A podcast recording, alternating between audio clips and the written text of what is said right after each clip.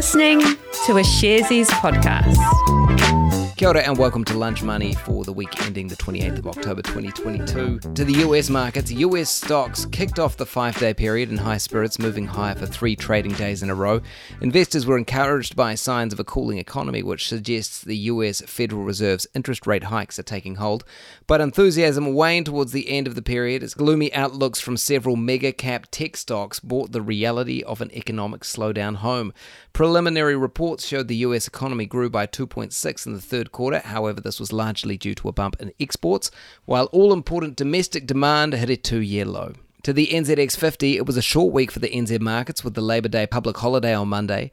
Investors remained largely on the sidelines at first, most likely still digesting last week's hotter than expected inflation numbers. That said, investor sentiment was broadly positive on balance, with upbeat profit guidance from heavyweights like Main Mainfreight, Scalar and Fletcher Building, and a stronger Kiwi dollar lifting the mood. Meanwhile, confirmation of Britain's new Prime Minister helped calm global markets. And the ASX posted a healthy gain over the five day period, largely supported by coal and energy stocks. Coal prices have hit all time highs thanks to a combination of shortages, the war in Ukraine, substitution due to surging gas and oil prices, and rising demand as economies and businesses open up post COVID. Investors kept a close eye on Chinese data for signs of where its economy is headed, given the importance as a consumer of Australia's commodities. China's third quarter economic growth was well short of official targets, and back in Australia, the highest inflation figures since 1990 weighed on consumer stocks and spurred talk of potentially chunkier interest rate hikes. In top takeaways, a series of disappointing earnings from tech giants gave investors the shivers this week. Google parent Alphabet shares stumbled after it said revenue growth had slowed for the fifth consecutive quarter, while weak ad sales caused concern across the digital media sector. Microsoft hit sales and profit targets, but lower than expected revenue from its key cloud division let the side down. Meta Platforms' earnings were down on expectations, and it doesn't foresee things getting much better in the fourth quarter. On the other hand, Coca Cola's numbers were strong. Coca Cola raised its full year outlook on the back of fizzy sales, even as it raised prices to combat inflationary pressures. Kiwi logistics and transport company Mainfreight delivered the goods at its recent investor day, saying it expected revenue of just over 3 billion for the half year to 30th of September 2022. That's up more than 30% on the same time last year and ahead of previous guidance. Dual listed on the ASX and NZX banking group Westpac told the Australian Securities Exchange that its net profit and earnings for the second half will be down by around Australia 1.3 billion after tax, largely due to the sale of its life life insurance and superannuation divisions. Meanwhile, ANZ New Zealand said net profit for the year ending 30th of September was up 20% on last year to 2.3 billion, while parent ANZ Group reported an almost but not quite as good 16% bump in the full year net profit to 7.12 billion Australian.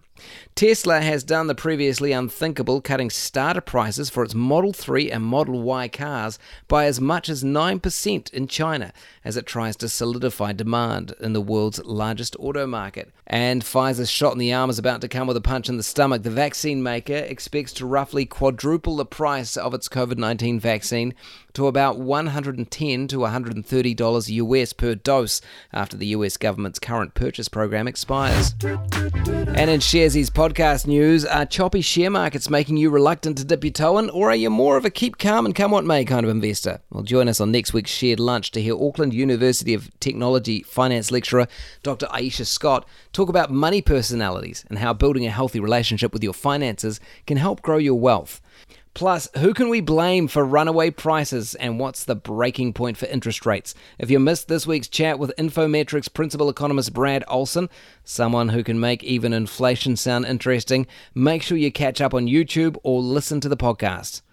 Plus, something special and a little bit spooky to keep an ear out for as well on the way. Next week, things to watch out for. On Monday, it's Halloween, of course, the 31st of October. We've got retail sales in Australia, plus US earnings from Berkshire Hathaway and Mondelez International, plus a spooky shared lunch special on Halloween. Make sure you check it out. On Tuesday, the 1st of November, in Aussie, the RBA interest rate decision and commodity prices, New Zealand building permits, and US earnings, Pfizer and Uber. On Wednesday, the 2nd of November, in New Zealand, the Reserve Bank's financial stability report and the unemployment rate. In Australia, building permits and the US earnings from CVS Health, Etsy, and Qualcomm. On Thursday, the 3rd of November, in the US, the Federal Reserve interest rate decision. In Australia, the balance of trade plus earnings in the US from Starbucks, Moderna, and PayPal. And on Friday, the 4th of November, US balance of trade and unemployment rate. And in Australia, retail sales. Plus, of course, fireworks will be on sale, so keep your pets inside and get the old earplugs if you're trying to go to bed early. And the final dish, another day, another Prime Minister in the UK, former runner up for the top job, Rishi Sunak, has moved into 10 Downing Street after Liz Truss stepped down just 45 days into her tenure as the shortest serving PM in UK history. In a second chance, Sunak won the role of Conservative Party leader after his only competitor dropped out of the race. Britain's new Prime Minister, its third in less than two months, said he would try to fix the mess left by his predecessor, restore faith in politics, and tackle a profound economic crisis. And it's a lot to do, and it's hard to know whether congratulations or commiserations are in order for that job. That was Lunch Money for the week ending the 28th of October 2022. If you'd like to subscribe to this on email, you can. Check out sharesies.nz. Have a great weekend. Ka kite.